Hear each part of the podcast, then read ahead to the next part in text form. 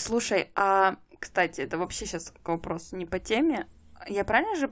Ну, я в последний выпуск, который вышел, 72 минуты? Ну, около часа, допустим, да, да, что? и просто я очень удивилась. У нас не было таких длинных выпусков. Я такая вначале думаю, мне, может, показалось.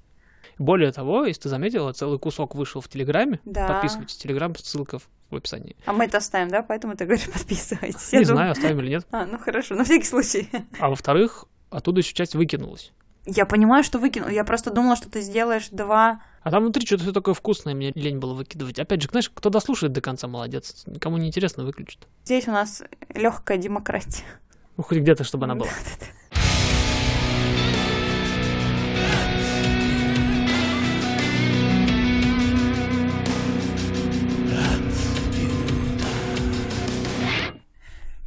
Кстати, хорошая тема для разговора.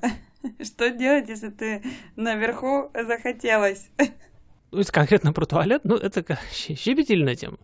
Варианта, как обычно, два. Вот если с едой, там нет проблем. Ну, потерпел, все, нет, нет еды. Здесь, понимаешь, другой процесс, его сложно, знаешь, сказать, нет, мы сейчас, как там Шелдон Купер, да, я хозяин своего мочевого пузыря. Невозможно быть хозяином своего мочевого пузыря, и варианты, как обычно, два, как у, как у дальнобойщиков, как в любой дальней поездке, например. У дальнобойщиков все просто. Ты на земле, там как бы все, Но они тоже не везде могут остановиться, и они не всегда останавливаются, потому что у них там планы, им надо доехать. Поэтому, говорю, вариант, как всегда, два. Либо ты останавливаешься на машине или на самолете, неважно. На машине можно на обочине остановиться, а самолет ищет э, Да-да-да. по пути Приют. аэродром какой-то, ну, либо у тебя где-то есть пустая бутылка на борту. Зависит от э, многих факторов, но начиная с того, каким составом ты летишь. То есть, если я лечу, например, один, и лететь мне еще 4 часа, и темнеет, и вот-вот испортится погода, то, наверное, есть смысл никуда этот самолет не сажать посередине и не тратить. То есть этот поход в туалет обойдется минут в 40. М, Тут приходится оценивать уже.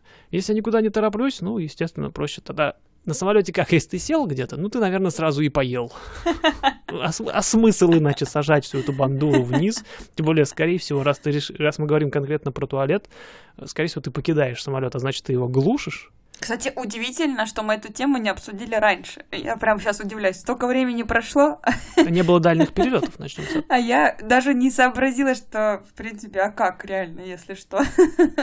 Опять же, если обобщать, можно, мо- может быть очень много всяких разных событий на борту, особенно Ну, там, не знаю, если конечно. летишь с семьей, с детьми, и к этому тоже нужно быть постоянно готовым. Если я лечу один или там с инструктором, или я лечу с пассажирами, это два разных совершенно режима работы. И если бы я летел, например, тот же самый Луис Абис с пассажирами, там, с женой, с ребенком, то у меня голова болела бы еще постоянно о том, а вот там, не знаю, через 15 минут ребенка начнет тошнить, хотя обычно он нормально переносит, особенно на высоте, дети первыми страдают от недостатка кислорода, у них все маленькое, потому что... То есть если взрослый человек до 10 тысяч вообще спокойно обычно переносит э, перепад давления, то дети уходят очень быстро. Это не, абсолютно практически безвредно для организма, но они засыпают. Потому что они не могут вот этот легкий дефицит кислорода пережить, перенести на ногах в сознании. Ну, интересно, кстати, летаем низко с Романом, он все в порядке, забираемся на 4000, и он такой, типа, Прикольно. киснет. Я поначалу думал, мы реально думали, что им, ну, детям скучно. Типа он смотрелся в окно э, первые 15 минут, остальные 40, ну вот, вот а что делать? Потом мы уже пообсуждали там со всякими людьми, оказалось, нет, это дети кислородно голодают. Таким образом, уже где-то тысяч, четырех с половиной тысяч уже прям четко. Так что на 9 ну, Собаки, кстати, то же самое. Это очень странно, потому что э, я как человек, который периодически ну, перемещается на самолете, и обычно нет рейсов без детей, не бывает, ну, то есть очень редко, правда, бывает, ты даже отмечаешь эти рейсы, когда, блин, ни одного ребенка на борту. И парадоксально, что ты летишь вечно с каким-то... э, ну, в лучшем случае он просто разговаривает всю дорогу. В худшем это, это ор, визги, какие-то хочу то, хочу это, вот это вот Так. все. И, ну, а с учетом того, что это обычный перелет, то он явно набирает больше 10 тысяч высоту. Вот. Мгм. И что-то они не вырубаются. Просто это было бы круто, если бы. Чем ты говоришь 10 тысяч метров? Ну, да. Это какой-то, я не знаю, 20 15-20 тысяч футов, да? Наверное. То есть гораздо выше, чем 12-тысячный фу... порог. И ты говоришь сейчас о том, что дети не засыпают Да. от кислородного голодания. Чё, почему это не работает? Мне надо, чтобы это работало. Давай я тебе задам этот вопрос для начала. Я обычно так с сыном делаю, сделаю сейчас с тобой. Маша, почему, почему это не работает так э, в пассажирских больших самолетах? Что там, кислорода достаточно? Более чем. Блин. По одной простой причине. Эти самолеты большие. Э, Есть небольшие, кстати, тоже самолеты герметичные. Он, во-первых, герметичен, потому что он летает высоко. А во-вторых, э, в него нагнетается давление избыточное ну, по сравнению с забортным. Оно все еще ниже, чем на Земле. Это можно, например, как понять. Если какая-то есть еда упакованная, она обычно надувается. Да-да-да, это вот все сэндвичи, все чокопайки, все вот. Да, да, да. И наоборот, если ты пила из бутылки, а потом произошла посадка, бутылка смялась. Это так подушки надувные. ты ее надул на земле, типа положил. Она такая большая стала. Да, ты ее подсдуваешь, а потом, когда прилечь, она у тебя такая вся это, да-да-да. Потому что все равно есть небольшая разница, они нагнетают давление не... э, Ну, они какое-то дежурное нагнетают, оно может оказаться ниже, не знаю. Черт, это я так думала. Вот это было бы круто, если бы детей выщелкивало, знаешь, на высоте. Так тебя выщелкнет тоже. Ну и нормально. Не, меня и так выщелкивает, и так сплю все время. Мозг, к сожалению, не очень любит э, кислородное голодание и начинает отмирать первым. С тобой ничего не будет, а мозг побьется. Легкий альцгеймер, чуть-чуть так. В лучшем случае. Неспроста же тебе, например, на земле еще милая девушка, которая делает вот так вот руками в разные стороны, Мгм. показывая, где задние, передние выходы. Кроме прочего, она, она, она или в записи, неважно, Надеть на себя? э, надень на себя, потом на ребенка, да. Да. вот эту вот про маски, потому что, расскажу коротко, что происходит при разгерметизации кабины. Это событие редкое, э, оно может произойти, если там, допустим, какой-то неполадок, ну, где-то клапан не сработал, у тебя травит салон, бывает и такое, ну, или повреждение какое-то, турбопропеллерный вот этот какой-нибудь там развалился двигатель, детали улетели в салон, проломили дырочку, воздух, естественно, у тебя внутри большое давление, снаружи маленькое, он, естественно, весь наружу и Ну, заходит. как воздушный шарик начинает вот это вот. Ну, какой такой толстостенный воздушный шарик, вряд ли самолет лопнет, хотя были и такие случаи. Не будем про них, потому что все-таки аэрофобы нас еще пока слушают до сих пор. Надеюсь, они все еще с нами. Ну, э, они просто не летают тогда. Просто Рассказы про взрывную декомпрессию мы оставим на попозже, но тем не менее, да, если есть какое-то вот нарушение герметичности кабины, не знаю, дверь не дозакрылась, что тоже практически невозможно. Я не могу придумать мирного случая, когда декомпрессия происходит. Все это, как правило, несколько аварийные ситуации, но тем не менее они реальны. И быстро или медленно происходит выравнивание давления снаружи и внутри, и людям становится резко не очень хорошо. Что происходит следующее? У пилотов сразу же возникает э, некоторая индикация, и мгновенно тут же происходит снижение. Аварийное снижение, очень быстрое, потому что всех этих вот товарищей, которые сзади сидят, их нужно очень быстро поместить в- на такой уровень, где дышать можно. Выпрыгивают маски автоматически, которые доставляют кислород из генераторов. Нету нигде никакого баллона с кислородом на всех. Есть какие-то генераторы химические этого кислорода, примерно такие же, как экстренные генераторы на МКС, например. Они работают по тому же принципу.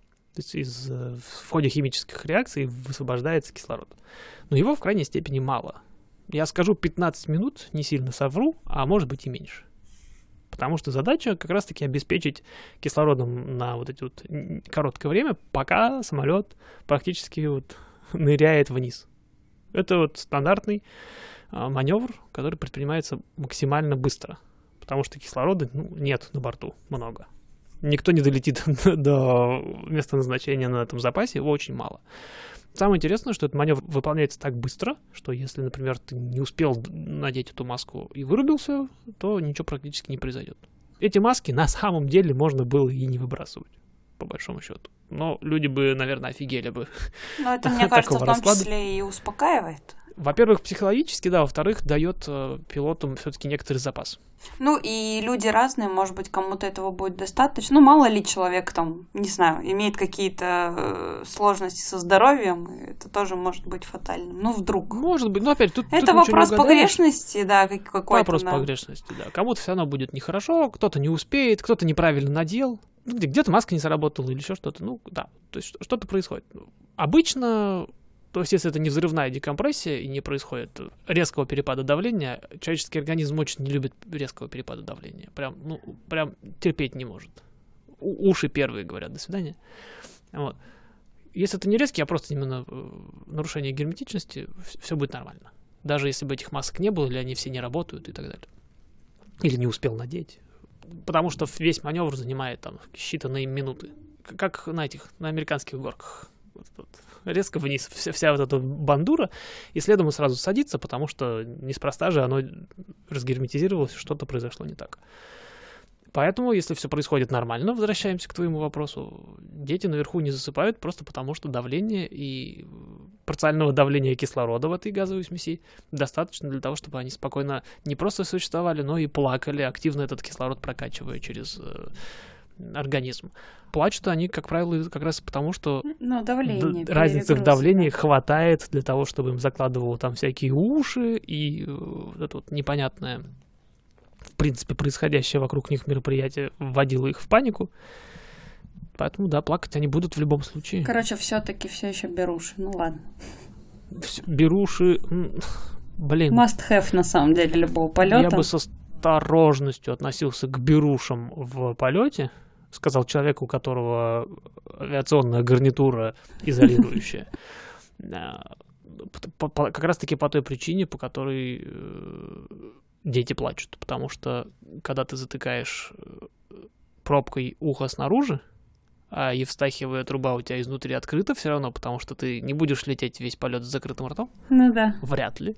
У тебя возникает перепад все-таки между барабанной перепонкой и э, внутренней и внешней частью барабанной перепонки внутри. Единственное, что тебя спасает, объем между пробкой и перепонкой небольшой, Поэтому я думаю, наверное, не так критично. Мне кажется, тут вопрос только выбора, потому что для меня, например, э, нервная система чуть, чуть важнее. Я бы иногда, я бы иногда доставал и засовывал обратно. Просто вот, особенно быть. на, на взлете. Типа. Хотя, с другой стороны, обычно беруши это уже в горизонтальном полете, там все нормально. Ну, в общем, я, к тому, я к тому, что тут вопрос еще выбора, потому, ну, э, между скандалом, э, тихой нервотрепкой или там еще чем-то, ну, то есть люди же разные, кто-то может вообще наорать. Ну вот, в плане, пусть будет легкий дискомфорт в ушах там какой-то там, какое-то время, наверное, не, не знаю. Ну, я говорю, единственное, что не советую на взлете и на посадке этим заниматься, потому что все равно давление меняется и. Ну, ну по этой же причине просят не надевать наушники, как я понимаю. Ну, нет, не по этой, но... Большинство всех инструкций, которые даются на взлете и посадке, связаны с тем, что это два самых, простите, опять же, аэрофобы опасных э, фазы полета, и есть не нулевая вероятность того, что нужно срочно всех выкинуть из самолета. Да. Ну, поэтому и иллюминатор должен быть открыт, чтобы что-то видеть. И ну, столик да. сложен, да, да. и спинки в вертикальном положении, и обувь надета, все ваши ноутбуки замечательные, спрятаны подальше от вас, чтобы у вас mm-hmm. не, не возникло э, желания их с собой выносить.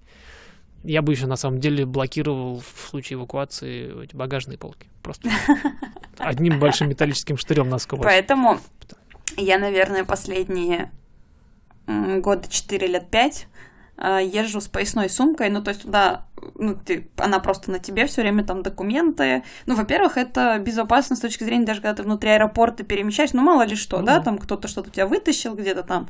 Ты там документы, карта там, если она нужна, да, там телефон, может быть, зарядка для телефона, ну, типа сам провод какой-то там, что-то, ну, какая-то такая мелочевка, вот, на вот то, что точно тебе нужно. Может быть, даже ключи там, условно говоря. И все, то есть прям минимум чего-то, но то, что в случае чего ты встал и пошел, э, не переживая там за какие-то вот даже там э, материальные вещи, назовем их так, да, что если ты выживешь, то тебе это пригодится. Знаешь, в определенной ситуации, честно сказать, и, и ну и, и, и с паспортом тоже пес бы с ним. Ну, он не занимает так вот много так. места, поэтому ну, в этом смысле как раз поясная сумка, я думаю, что когда они пошли особенно в моду, я такая думаю, это очень круто, Потому, что смеяться над тетеньками на рынке это было здорово, но ты потом понимаешь, насколько это очень удобно. В, в, по ряду вещей безопаснее, удобнее, ну, всем спокойнее. И вот в полете я, ну, вот на перелетах стала пользоваться этой штукой. То есть на мне просто надета поясная сумка, типа, ну, либо вот через плечо я ее делаю, либо на поясе. То есть, но сам факт того, что ты вообще, ну, в случае там э, какой-то внештатной ситуации, когда тебе нужно просто э, свою жопку взять и спасти где-то, да, там, ну, подсуетиться и не думать, тебе чуть спокойнее, что ты вот, э, как минимум, когда ты выйдешь, что Там у тебя реально с собой документы, опять же, установка личности. Я, честно ну, да. говоря, маме не нравится эта версия. Говорю, мама, если со мной что-то случится, то меня будет легко опознать, у меня паспорт на поездной сумке висит. Там, ну, как бы, ну, вот она да. я. Как В том числе. Бы, ну, ну, почему нет? Что точно, что точно я... За, за что я ратую, что лучше оставаться обутым. Вот серьезно. Вот это, ну, это правда, да. Сам что летаю босиком всегда, ну, обувь снимаю, как правило, чтобы она там... А, а что я буду сидеть два часа в самолете в ботинках? Зачем? Я же никуда не иду. Ой, на самом деле в самолетах часто свежо. Мне, например, ну, типа холодно, если да, нормально. Но вот на посадке, на взлете на посадке обязательно обутым надо быть. Просто мало ли что. Мало ли, в какую среду тебе придется по этому надувному, надувному трапу скатываться. Не, ну если вода, в принципе, без обуви норм. А все остальное не очень. Все остальное не очень, да. Особенно если топливо разлилось и горит. Ну, да, да, да. Ботинки дадут тебе хоть какой-то шанс. Аэрофобам все-таки привет большой. Ну, ребят, вы... это жизнь там. Это жизнь да, никуда не Что делать? Да. Э, будь вы на земле или в воздухе, с вами может случиться такой трендет, что вот так. Поэтому да. техника безопасности важна даже в поезде в этом смысле, что к сожалению, поезда сходят с рельс. Добавим к аэрофобности и еще чуть-чуть. Не, редко, но метко, да. Слушай, Нет, ну вот вообще, казалось бы редко, но я вот недавно проторчала э, на вокзале больше шести часов в ожидании своего поезда, потому что с утра сошло 18 вагонов, ну, как бы вот, ну, то есть ну, это да, то, что происходит... 18 вагонов, это один поезд. Всего-всего-то, господи. Это же один поезд, правильно?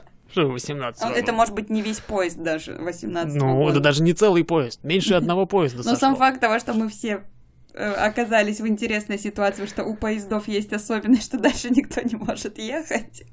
Вот. Потому что, да. Вот. Железная дорога. Но сам факт того, что вот эта надежность, да, вроде как железной дороги, в такую уверенность, ну и тут тоже надо знать технику безопасности, поэтому у нас с тобой, считай, просветительская миссия, что вот, пожалуйста, как себя вести, вот. не быть э, социофобушком-паникером, не впадать в кататонический ступор, а вот вы можете немножечко паниковать, но делать все правильно. Тогда вы точно выживете. Кстати, где-то у меня в, в дебрях э, эпизодов подкаста лежит перевод.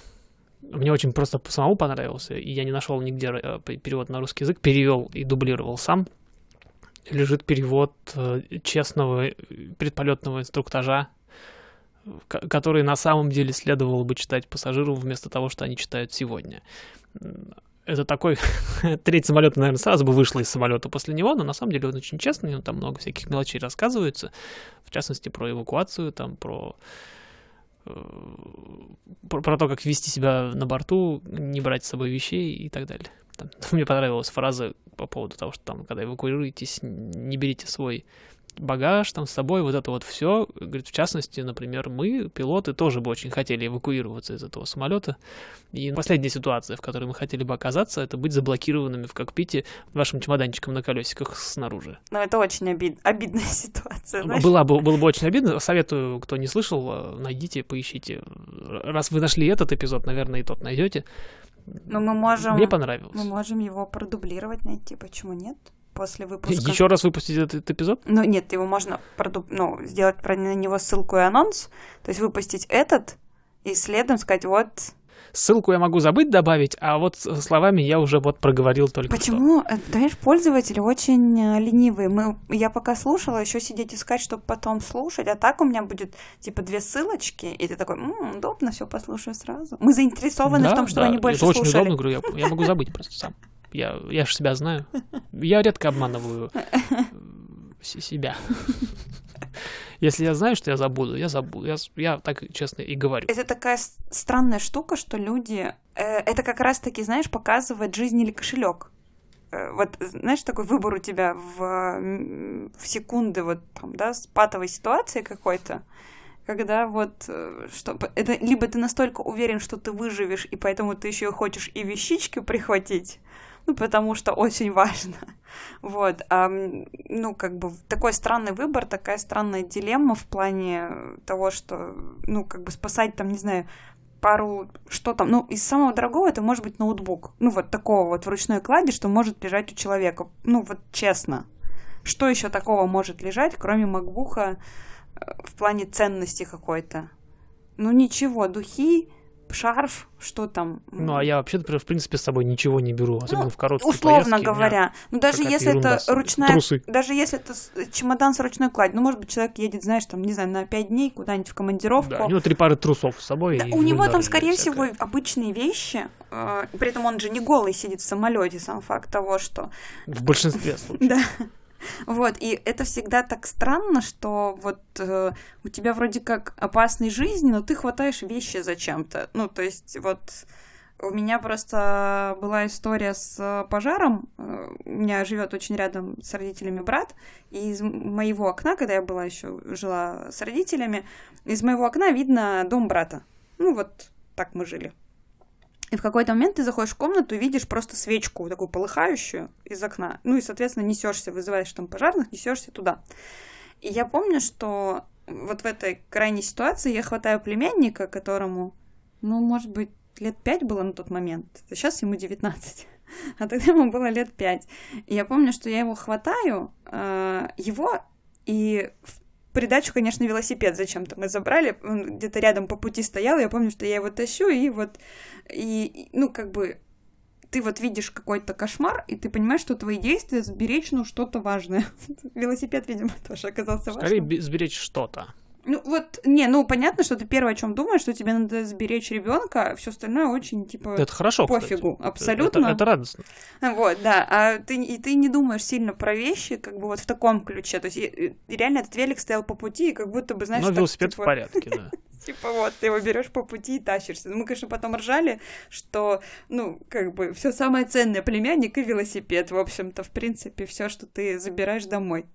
Я здесь не очень сильно удивлен, потому что психология паники, она штука очень сложная. Ну, наверное, но с другой стороны, это всегда э, насколько ты оцениваешь, что ты выживешь, что ты хочешь потратить какое-то количество времени. Оцениваешь? Ну, Серьезно? Ну, ты все равно То есть бессознательно человек ты все равно. В падающем, условно говоря, самолете, не знаю, в самолете, который только что там странно сел, высек искры э, хвостовым шкворнем, и теперь... э, Горит?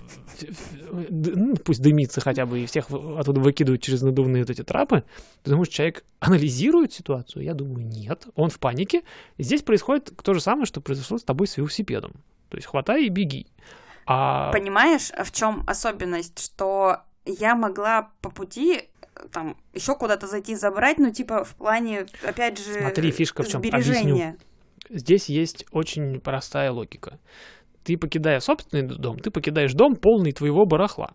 И так как у тебя, ну, анализ полностью отключен, любое твое барахло, твое нужно спасать, хорошо велосипед. То есть был бы не велосипед, был бы плюшевый медведь, утащила бы его. Ну, то, что шло по пути, ты где-то там, ты можешь Совершенно прихватить. верно. Человек, находясь в самолете, он находится в, совершенно в чужом месте. Все это не его вообще. Все вот это вокруг него, и самолет сам, и все, что в нем напихано внутри, это вообще не его. А в голове, ну, даже когда все хорошо, в голове есть очень простая инструкция. Вот я сижу вот здесь сейчас на сиденье, у меня под диваном там маленькая сумка, и наверху большая. Не забыть. Я вот это все сюда напихал не просто так, оно мне нужно забрать с собой и уйти потом, когда мы все сядем. И поэтому в момент, когда так, все срочно вон, срабатывает именно эта инструкция, которая, знаешь, как раньше, сейчас редко кто-то звонит, когда телефоны появились мобильные, у людей была тревожность по поводу того, что у меня есть телефон, сейчас он зазвонит. И люди постоянно ждали звонка. Как сейчас э, комментарии в Инстаграм, примерно то же самое. И тут вот этот вот, вот звоночек, типа, у меня там чемодан, он постоянно в голове происходит. Человек ест там вот эти вот э, безвкусные салаты с одной оливкой, там, я не знаю, пьет томатный сок, который никогда бы не стал пить, и прочими занимается вещами, которые бы никогда не занимался бы в обычной жизни, а тут надо убить два часа. И вот эта инструкция забрать чемодан, там что-то лежит важное, трусы, опять же, чистые. Мне просто почему кажется, нет? в критической ситуации мы все равно думаем. Просто мы думаем иначе, у нас вылазят наши бессознательные штуки, которые... Вот именно. вот- Это бессознательная Ну, штука, забрать свой это не чемодан. значит, что ты не думаешь об этом, просто ты Не не, думаешь. можешь рефлексировать, э, типа, сейчас я там все продумаю, посижу такой, типа, «Мгм, это будет вот так. А второй момент это уровень, э, господи, уровень стресса. Потому что для кого-то такая патовая ситуация может быть нормальной с точки зрения психики. Я вот что предположу. Так. Я сделаю смелое предположение. Э, К сожалению, у меня сейчас под рукой, естественно, нет статистики. Но я думаю, что пассажиры с детьми забирают гораздо меньше багажа, чем пассажиры, которые, например, летят одни, Ты самое главное взял и пошел. потому что у них э, смещаются приоритеты. Да, конечно. Э, Понятно, что я, как человек трезвый... Ну или и- животными кто? Вот кто несет Ну, за с каким- чужую да, жизнь с чем-то действительно ответственность. важным. Да. Да. С сумкой полной долларов, не знаю. Э, Скорее всего, они ее заберут. Скорее есть всего, их люди не пустят просто на борт самолета. пассажир с ребенком, скорее всего, вряд ли полезет на полку за своим чемоданом. Его целью будет взять ребенка в охапку и поскорее вынести его нафиг наружу. Э, В край... На крайняк вернется за чемоданом. Человек, который летит один, у него срабатывает тот же самый механизм. То есть покинуть самолет и что-нибудь еще спасти. Что? А, а кроме чемодана на этом борту у него ничего нет. Значит, буду спасать его. Скорее всего, люди не думают.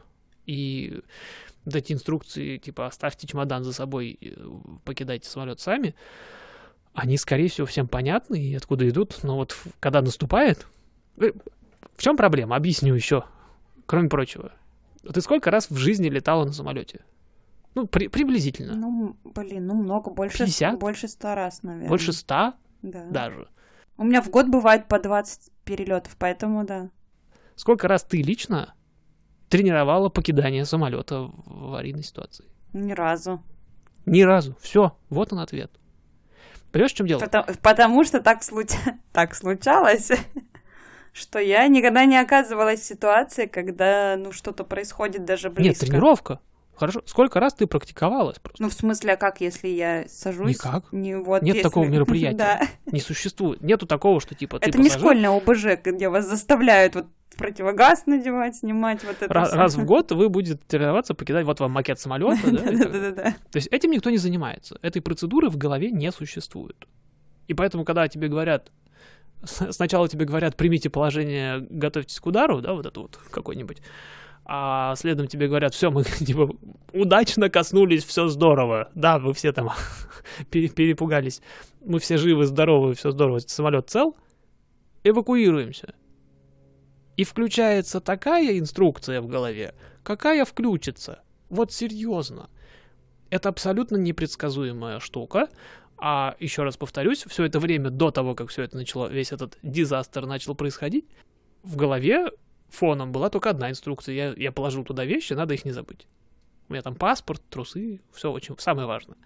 Срабатывает, скорее всего, именно эта инструкция.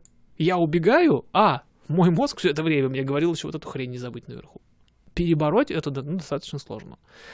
Я почти уверен, что если любого человека с чемоданом снаружи тут же спросить, а фиг ли ты не бежал просто, ну, наружу, сразу, очень быстро, вряд ли он тебе ответит. Вряд ли он скажет, ну, это очень важный мой чемодан. Нет, он будет думать, типа, а, действи- а, а нахрена он мне? Типа, это же, ну, блин, А еще знаешь, что самое обидное, что если вот э, в такой ситуации обидно, если впе- впереди в плане к выходу э, к эвакуационному у тебя будут вот такие вот там чуваки с чемоданами, которые не могут их вытащить, не могут их прото- протащить и такие. и ровно так же, как они не могли их запихать до этого, и ты на них смотрел. И ты думаешь, хоть бы такие в хвосте были. Я каждый раз смех смехом. Я, например, отлично понимаю, что я не буду за собой ничего хватать. Э, Если я лечу один, я просто попытаюсь как можно быстрее свалить. Если с ребенком, ну, я с ребенком свалю, понятно. И я каждый раз невольно я гоню эту мысль, конечно. Я каждый раз смотрю, какой-нибудь там очередной мужик пытается свой этот чемодан, который впритык с нормами провозки ру- ручной клади, но у него сверху еще вот такой карман огромный. Он пытается его ту- туда засунуть, я думаю, блин, мужик, я очень сильно надеюсь, что ты не будешь пытаться его доставать оттуда. Прям вот оставь его, отпусти и забудь. Вот это вот. С другой стороны, мы говорили в прошлый раз уже про здоровую долю фатализма. Ну, ну, так может случиться. Много да. людей в одном месте и предсказать это, их это, невозможно. Это плохо, много людей в одном месте. Двадцатый год нам сказал, что держите социальную дистанцию. Ну, в самолете это сложновато. Да-да-да. Если ты реально боишься встрять, это надо вот иметь, не знаю, время заранее букать себе места на аварийных выходах. Там не просто никто не задержит тебя, там тебя еще и сметут. Будут торопить тебя, чтобы ты побыстрее доставал эту дверь Мне не из нравятся проема. эти места, потому что я пару раз ездила, мне отдельно проводили инструктаж. Там есть большие преимущества, у тебя большое пространство перед тобой. Это прям супер. Да.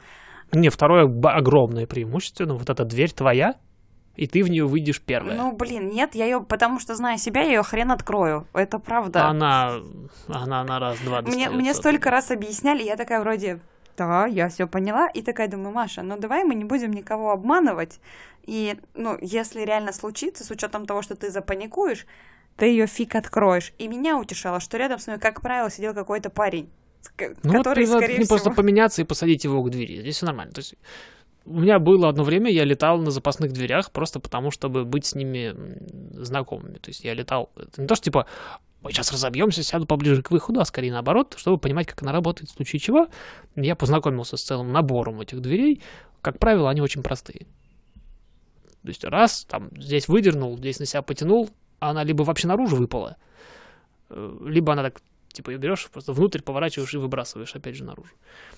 Там все очень просто. Она, как правило, тяжелая, она так тяжелая, чтобы выпала. То есть ее не надо поднимать э, никогда. Ну, это понятно, но там вот это вот поверните, я просто знаю себя, и я знаю, как я собираю мебель из Икеи, и вот это а, все, ну, и ты, поэтому... Ну, поближе просто. Да, есть, есть вопросики, да. но я все время рожу, думаю, мне так нравится, что вы во мне так уверены, мне так все объяснили, таки вот, э, ну, то есть там, ты такой думаешь, м-м, Особенно, знаешь, иногда тебе такое место дают на регистрации. Ну, то есть, когда ты не заранее забронировал место, а ты такой подходишь, и тебя девочка... Там, Досталась. Да, спрашивает... Нет, она спрашивает даже. У меня было пару раз, когда меня спрашивали, а, можем ли мы вас посадить на... Ну, там, не против ли вы, если мы вас посадим на места э, рядом с э, аварийным выходом? И такой, ну, по первости такой, ну, окей, Пожалуйста, да, садишься, место, думаешь... Потому а... спинки, спинки не откидываются. Ну, ну да, вот, и ты... А потом в какой-то момент я думаю, блин, как здорово, что они в меня верят, но... Ну, вот хоть кто-то в тебя верит. Ну, вот, да-да-да, и ты такой, ну, что ж, как-нибудь, если что, выживем, если нет, извините, ребят. Ну, Нам... знаешь, там столько будет охотников выжить, что если ты будешь не справляться, тебе помогут. Да, лишь бы меня потом бы не это, когда все выживут, такие, так, а теперь ты иди сюда. А теперь, когда мы все в безопасности, у нас к тебе разговор. Вот, и тут мне пригодится мой челябинский навык выживания «Беги» И как хорошо, что ты не, не стала доставать с собой чемодан. И, и обутая при этом была, понимаешь? И обутая. Вот именно поэтому и нужно быть обутым. Вдруг ты запырхаешься, открывая запасную дверь. И тебе потом нужно будет бежать от разъяренной толпы.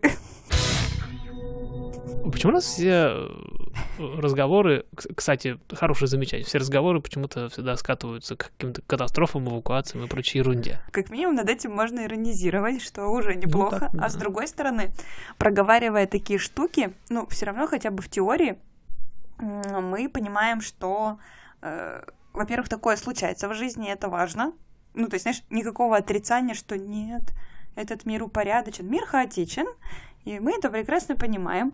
Э, а второе, проговаривая это, мы можем реально себе, ну, хотя бы в теории прикинуть план. Возможно, ты будешь не в таком шоке. Это же вопрос реально... Ну, есть же разные типы личности. Вдруг ты такой пограничник, ну, вдруг у тебя такие психотравмы, что для тебя, например, стрессовая ситуация, это значит твой прям шанс. Ну, типа, знаешь, у тебя большая мобилизация идет, и ты прям можешь реально кучу людей спасти при этом, при всем. Ну, так это правда, я даже вот э, в конце февраля видела таких людей вот э, в плане поведения. Их видно, кто истерит, кто в панике, у кого ступор, а у кого знают, что делать. Вот случился, э, допустим, большая стрессовая ситуация, люди знают, что делать. И ты такой, вау. Ну, то есть это очень интересно. И вот здесь как раз-таки вдруг для тебя эта ситуация будет не такая стрессовая, чтобы у тебя вот так забрало, упало, и ты ничего не понимаешь. А наоборот, ты такой, так, Мы, я это уже все обсуждал, я это все проговаривал. Я послушал про это подкаст. Да. И причем этот эпизод, и пару предыдущих. Да, и я типа знаю, что делать. Э, мне кажется, что э, это как, знаешь, просветительская деятельность есть, да, что не игнорировать, а, ну вот, э, с учетом того, что нас всех, наверное, беспокоит выживание. Почему сейчас, например, мемасики очень популярны, да? Потому да, что, ну, да. это такой способ переварить. Да, да, в том числе на что-то обратить внимание, в том, в том числе, типа такой, ты об этом не думал, а теперь ты думаешь, вот. Да, и кукуху при этом пожалеть. Да. А с другой стороны, и мы в прошлом эпизоде, который записан в самолете, если ничего не послушали, обязательно послушайте. Мы там тоже обсудили этот момент. Есть такая еще интересная сторона, что это интересно. Это занимательно. Это как в шахматах разбирать сложную партию. Ну, ты такой прикидываешь, как это может быть. Ну, вот. И вообще, в принципе, обсуждать какие-то такие вот э, пограничные штуки интереснее. Например, то есть, если я расскажу, вот, знаете, я взлетел, сел, очень хорошо. Все таки ну да, окей, мы поняли. Э, один из самых популярных вопросов, который я, в частности, передал. Я передал, кстати. Послушайте, да. Вопросов, которые передают инструктору, например, моему, а как часто студенты пытаются вот инструктора, ну, инструктора убить, да? То есть ввести... Как часто студенты, в принципе, вводят самолеты вот в какие-то в опасные э, положения, состояния, из которых потом приходится выбираться. Почему-то никто не спрашивает, как много полетов заканчивается без событий, потому что ну, а это скучно. Это никому не интересно. А вот, вот как чернушечка, типа... Перчинки хочется. Перчиночка какая-нибудь, да. Как, как, как много раз в месяц, да, вот ты близок к тому, чтобы бросить все это нафиг и уйти работать на, не знаю, обратно войти на завод куда-нибудь, где никто не будет пытаться тебя убить. Это же интересно. Я тебе могу сказать, ну давай возьмем, ну вот я из своей, да, сферы беру маркетинг. Никому не интересны просто процессы, всем либо важен успех, но успех обычно как? Есть сложная задача. Мы делали вот так, так, так, и она получилась очень крутой. Вот. Как фильм Армагеддон. Все было очень плохо, отправили шахтеров на этот самый астероид, все, все взорвались, но один вот попрощался. Либо сейчас, да, особенно там последние несколько лет, потрясающая тенденция, расскажите про ваши факапы. Никого не интересует, как я каждый день справляюсь нормально, ну, укладываюсь в KPI, делаю свою работу четко, классно, там, даже если я буду... Потому что вас таких много. Это, во-первых. Во-вторых, даже если я скажу, как я оптимизирую свое время, например, да, и трачу меньше и прочее, это уже история про, ну, такой, типа, какой-то необычный алгоритм для всех, потому что все примерно тратят, ну, там, условно, на задачу 40 часов. Как я это делаю за 10, ну, тут разные варианты. Могу сказать, что я там... Мне это будет интересно, да? наверное, но какому-то узкому очень количеству. Безусловно, людей, но... Ограниченному кругу. Но это просто про то, что вне зависимости от тематики есть запрос на что-то, что из ряда вон выбивается, потому что мы все остальное всем, ну не то чтобы понятно, но они предполагают, что это в большую часть времени это ок. Ну, типа, если это ок большую часть времени, ну и смысл, то есть я могу себе это и так все, представить. Все и так знают, да? как надо делать так, чтобы оно работало. Все, все одинаковые книжки читали. Ну вот, вот даже если про посадки говорить, да, если там инструктор говорит о том, что... Э, а у меня вчера была обычная посадка, и э, там послезавтра типа без, без происшествий, без происшествий, без происшествий, ты в какой-то думаешь, блин, ну, супер, супер, я за тебя, конечно, очень рада, но у меня все ровно то же самое, но, например, там, не знаю, в моем ресторане ну, да. Без происшествий. Ты такой... Для тебя это внутренняя победа, может быть, на самом деле, что ты знаешь, что ты делаешь свою работу хорошо, правильно и четко, но дальше тебя важно только, ну, тем, с кем ты взаимодействуешь непосредственно. То есть там в случае инструктора это его ученики. Вы вместе порадовались, что в очередной раз вы классно сели без Все происшествий. Да. Все. А, да, а в теории всем остальным людям им хочется узнать или наоборот, а были, там сколько успешных из затруднительных ситуаций, там, да, и, а сколько фатальных. Ну, я же перед вами сижу, значит, ноль пока, да. Что нужен, нужен да, вот этот, нужен сюжет. Потому... Да, да, конечно. Все счастливые семьи счастливы одинаково, каждая несчастная семья несчастна по-своему. Да, Толстой все так же актуален в этом смысле. Это, блин, золотая жила просто. Голливуд живет на этом весь буквально. А литература, она вся на этом. Ну ладно, не берем Паустовского.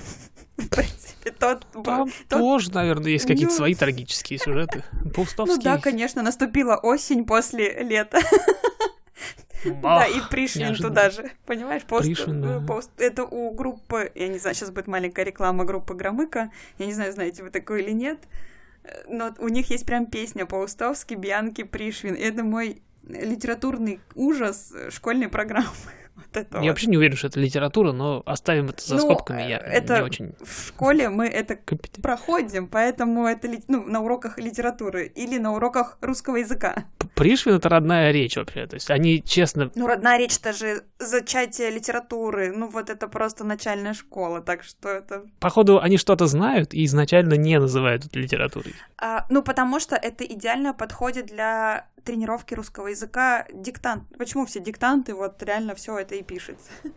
Ну, это невыносимо. Ну, потому что равно. они хо- хотя бы хоть причастными оборотами, чтобы разнообразили Там, понимаешь, там из экшена это когда у тебя лето сменяется осенью, и листочки опадают. Не, подожди, а если клёст прилетит и там хвостом а там половица каким-нибудь что-то? скрипнула, которая не скрипела.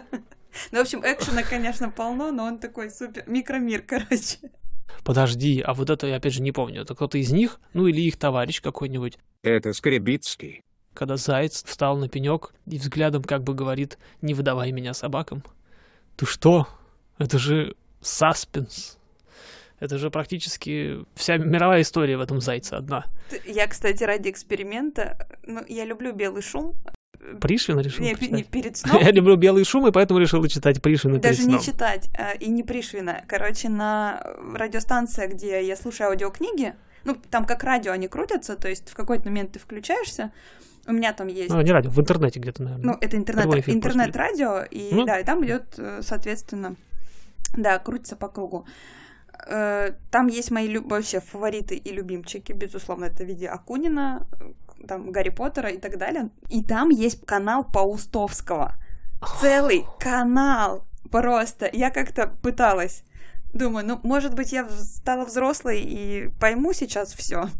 И я, значит, то есть кто-то же аудиокнижку записал, потратил на это на продакшн.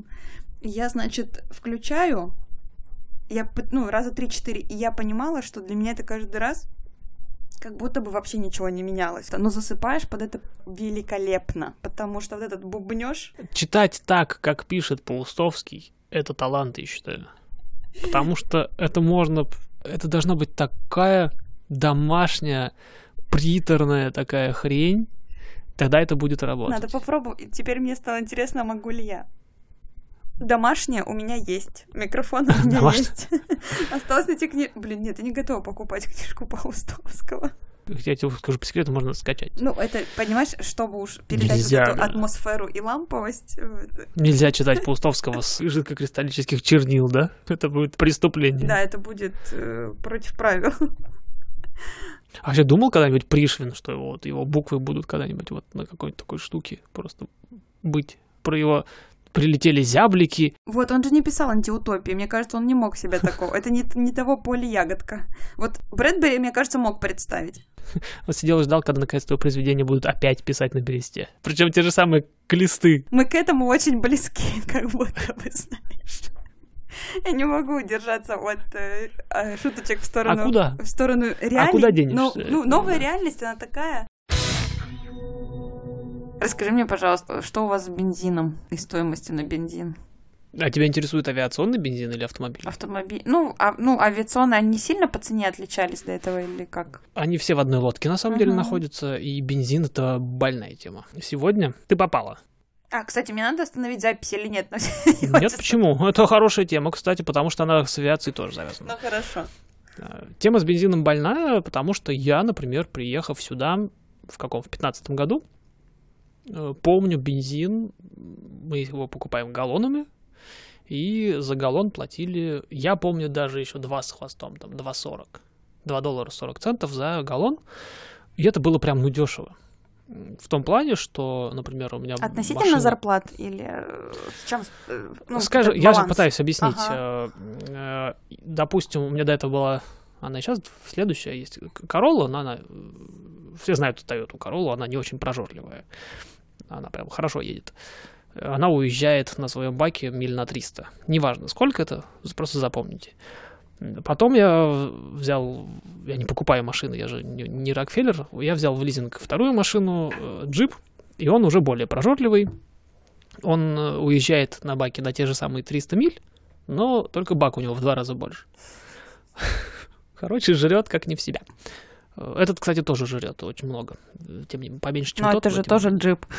Вроде Но он все равно трубованный двухлитровый, он должен типа более эффективно его расходовать, но ни хрена похожего.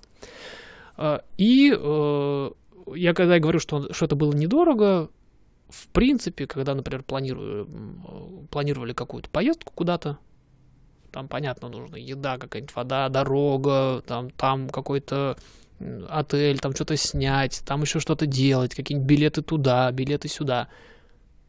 Про бензин вообще не шло речи, потому что ты уезжаешь там, не знаю, миль на 500 куда-нибудь в другую сторону. Понятно, что по дороге нужно будет заправиться, то есть все мероприятие в одну сторону обходится там долларов в 50. Ну хорошо, 70. В плане сесть и уехать, то есть какие-нибудь билеты на самолет в ту же сторону обойдутся ну гораздо дороже. Хотя полет будет, ну, подпрыгнул и упал. Примерно как Томск-Новосибирск. Не знаю, летают сейчас они или нет. То есть что-то смешное, но это будет гораздо дороже. И не, вообще не шло речь о том, что а, еще же бензин. Ну, окей, бензин. Еще и бензин. Э, Билеты в... Ой, билеты, что попало, говорю. Отели дороже выйдут, чем бензин. А у тебя пол- м, И- есть понимание, сколько было там, ну, условно, в январе цена за галлон и сколько сейчас? Вот я сейчас скажу, да, Да. Вот, то есть тогда была цена 2... 2,4 Ну, хорошо, тогда. 3 доллара. Хорошо. допустим. Естественно, за это время она потихонечку росла, и по этому поводу переживания, и там всякие сообщения от Трампа, типа, скучаете по мне, и таблички с ценами на бензин за то время. Это все здесь цветет и пахнет, Это же Оно популизм в чистом виде. естественно, но тем не менее оно есть, и все понимают, о чем речь происходит, потому что за вот эти вот сколько, пять, условно говоря, лет, цена с двух с хвостом долларов резко перевалила за три и стала в районе там четырех. И это было, ну, заметно. То есть такого не было никогда. Это был такой серьезный рост, но занял он ну, время, прямо сильно время. Э, За последние, ну, не знаю, не с февраля, конечно, наверное. Хотя нет, да, январь-февраль. Где-то тогда это все уже началось.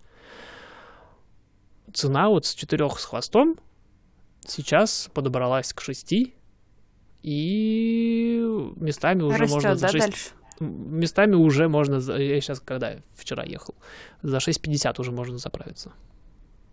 Вот. То есть это прямо сильно. Ощутимо стало. Да, то есть, грубо говоря, за последние 5 лет цена на бензин выросла вдвое, а за последние... То есть большая часть этого роста это вот последние два месяца. И это... То есть рост цен на бензин вдвое это серьезно. Это заметно. Ну и, соответственно, это то, что касается автомобильного. Примерно такая же история сейчас с авиационным бензином. Если раньше... В плане например, у меня- пропорции роста цен? в плане того, что раньше у меня была чисто честная мокрая аренда. Что такое мокрая аренда самолета? Есть сухая аренда, есть мокрая. Сухая аренда это когда, это все в кавычках, естественно, это русские термины. Хотя здесь, по-моему, тоже называется wet. Не помню, врать не буду. То есть сухая аренда в классическом авиационном понимании, это когда ты арендуешь самолет, а сколько ты там сожжешь бензин, это уже твое дело, и ты за него платишь. А Если же у тебя э, мокрая аренда, то не только арендодатель заправляет тебе самолет, и ты не платишь за это ничего. Но даже если, допустим, я сейчас, сегодня сяду в другом аэропорту, и вот мы как раз в Сан-Луис Обиспо, когда садились, одной из целей этого полета было познакомить меня с работой с э, FBO, с этими, с э, терминалами коммерческими, как, а там все очень классно. Ты приезжаешь, говоришь, заправьте мне полный бак, и ты платишь за бензин, все остальное бесплатно, начиная с печенюшек, конференц-залов, и там облизывают тебя всего, ты пилот, э, милости просим, все дела, и заканчивая тем, что там вот этот самый ресторанчик, который выходит дверью на летное поле, нас туда на машине увезли, такая машинка смешная, типа гольф-кара, только длинная, и обратно забрали.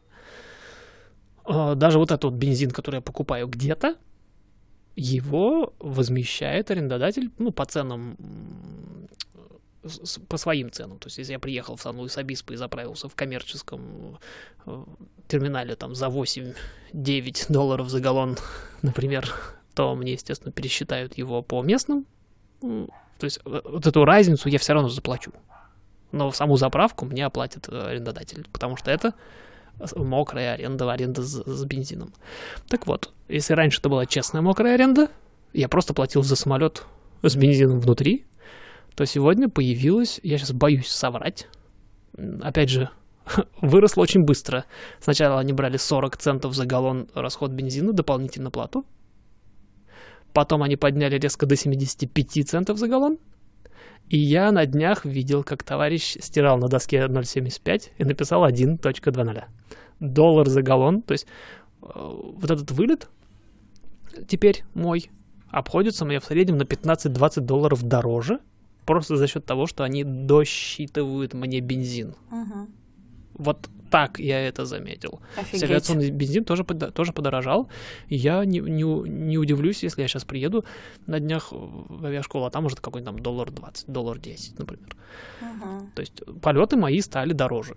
Из-за того, что бензин действительно вырос, и он вырос везде, и авиационный, и автомобильный, и любой другой. А, соответственно, не знаю, поползут ли сейчас по этому поводу цены вверх. Ну, хороший вопрос. Ну да. Так Но что у да. нас э, с Эта бензином... проблема есть. С бензином нет такой истории, а вот с ценами на все остальное есть. Но у нас Ага, по, знаешь, по другим причинам. Ну, конечно, понимаю, да. Что некуда больше продавать. Ну, я причем видела в регионах, в некоторых у меня ребята скидывали, что где-то даже чуть-чуть понизил, понизилась стоимость, Мгм. что, понимаешь, в рамках нашей страны все равно странно. У нас как бы ничего не менялось, все дорожает. А тут было даже удивительно, что где-то, может быть, и правда откатили назад. Это было очень удивительно, потому что бензин дорожал вне зависимости от того, нефть дешевеет Да, да, да, да, да, это было всегда, и поэтому для меня такая, я такая, ого, то есть там, знаешь, на 50 копеек, ну ты такой, что, реально, там 50 рубль, и ты такой, ну как-то странно для... Ну Да, тут бензин такими темпами не дорожал уже очень давно. И тут он Вот у просто... нас продукты так никогда не вылез. дорожали, я тебе так скажу. Мгм. Мгм. Почему так показательно? Мы э, живем в таком в дорогом месте, и она быстро откликнется. Э, Наверное, в какой-нибудь условно Магаю, Ну да, я понимаю, что... скорее всего, выросли, но не так критично. С учетом того, что я понимаю, что Штаты это все-таки такая транспортная страна, ну в плане там все для автомобилей. да даже не про это, для- она разрозненная очень сильно. И... Я больше в плане, что культура автомобилей, да, ну вот, то есть там условно относительно даже, может быть, Европы, которая, да, любит общественный транспорт, там, ну вот в этом, да, ключе, или там даже, ну Тут берем, лучше автомобили, да, конечно, берем лично. Голландию, да, которая там любит велосипеды, все рядом, вот эта вот компактность, э, то, конечно, Штаты в этом смысле как, ну, блин, э, перв... одна из ассо- ассоциаций с Америкой это хайвей, там автобаны, и, ну, вот все-таки, да, дороги, то есть автомобилисты и вообще авто это, ну, какая-то неотъемлемая часть э, жизни, как будто бы. Да, и поэтому здесь очень быстро реагирует, это, конечно, индустрия. Ну, говорю, сегрегация ценообразования достаточно сильная. Я думаю, что, говорю, где-нибудь в каких-нибудь центральных штатах не так сильно. Но, опять же, скорее, они, скорее всего, у себя тоже заметили этот рост. Ну, безусловно, там так там может быть и доходность другая у людей, соответственно, они тоже это ощутят. Ну, то есть, если даже рост будет не такой э, стремительный, то ты же понимаешь, да, когда у тебя очень ограниченные доходы, для тебя любая вот это вот, э, любое изменение, оно, конечно, Ну, тут обратная ситуация получается, что долина сама по себе как лакмусовая бумажка такая, она очень резко реагирует, и потом бензин прям вверх улетел. А так-то показательно, потому что, например, взять тот же самый Лу- Луис Обиспо, этот замечательный аэропорт с ресторанчиком внутри, казалось бы, то есть ресторан, окнами выходит на летное поле, такое место, ну, козырное просто. И он постоянно занят. Мы в этот раз как-то удачно попали в него. Какое-то время, видимо, было хитрое. Будний день еще к тому же. А когда мы тогда приехали с Пизма Бич на джипе туда э, просто по позавтракать, ну, это был по местным меркам бранч, наверное, уже. Вот. Мы туда приехали, и мы минут, наверное, 40 просто ждали, чтобы нас туда посадили. То есть место популярное, какое-то там классическое, культовое, это известный ресторанчик, и мы вдвоем там вчера, когда в четверг, э, поели на 40 долларов. Это немного. Ну, по местным меркам. Тем более, это заведение. То есть я здесь у себя за эти же деньги, ну, я просто вот, не знаю, вдвоем в, в кафешку обычную зайду. Четыре с половиной часа езды, два часа на самолете. Не так далеко. Но вот здесь вот такое место у нас, где я живу, к сожалению или к счастью, не знаю. где все, ну, во-первых, сильно дороже, а во-вторых, вот, вот так вот реагирует на изменения. Бензин вырос, швах просто. Ну вот и авиация то же самое страдает. То есть у Ну, нас да. здесь бензин авиационный стоит примерно так же, как дорогой бензин там. Ну, в этом смысле, конечно, мы только типа пока смотрим и такие, ну, поглядим, к чему это все приведет. И, но мне просто было интересно, реально ли это вот ну, Да, да, настолько, так работает. настолько оказалось ощутимо в плане именно вот пропорций, на- наверное. У нас реально такое заметно именно с продуктовой частью некоторой. Не, не все продукты, то есть все точно дорожает, но есть вещи такие, что пресловутый сахар. Загадка на миллион, реально, именно сахар, не соль. А мы с тобой обсуждали, по-моему, или нет? По поводу соли и соды. Да-да-да-да. А, нет, не с тобой. Нет, мы обсуждали с тобой соль, что, ну, может быть, в другом ключе, окей. Я в плане того, что соль обычно такой консервант, который надо, ну, можно запастись, реально логично, но никак не сахар. У Тани Стариковой чат с хорошими новостями, и мы там обсуждали по поводу того, что сейчас набросились на сахар, типа, почему не соль? Я там высказал идею о том, что солью закупились еще в прошлый раз просто. А она не портится. Вот сейчас как раз дошли до сахара. А сода, например, в шкафчике, она еще путь помнит. Да какой, какой путь, она еще там, знаешь, с Великодечной могла стоять, в принципе, тоже от бабушки досталась. Кстати, слышала новость про соду. Что там с ней? Они сделали ребрендинг. Они, Опять? во-первых, поменяли пачку. Нет, в смысле, Там опять, был, вот- был вот. ребрендинг. Нет, оранжевая пачка, она никуда не делась. Да, ну так она и была. То есть они поменяли линии в свое время, то есть там был апдейт, и был у них Инстаграм модный. Вот, они теперь сделали удобный клапан сверху, и теперь удобно открывать. Не надо, не А. надо вот эти лоскуты в разные стороны разводить. С учетом того, что я обычно и не пользовалась никогда, ну да, Я тоже не пусть будет удобно. А на обратной стороне наконец-то нарисовали, зачем она нужна. Она, короче, если посмотреть эту таблицу, там она вообще незаменима. Кстати, вообще есть потрясающий автор, это Фредерик Бакман, и в такое время я бы, наверное, даже рекомендовала такого автора читать. У него что не книга, то потрясающая в целом. И у него есть э, книга про «Здесь была Брит Мари», и та- это вот женщина, которая была помешана на чистоте, и вот она, я тебе скажу, амбассадор соды, она содой все чистила, все мыла, все убирала, везде да- просто для нее сода была просто must-have в ее жизни. Она могла ехать в путешествие и брать с собой соду, потому что, ну как я без нее?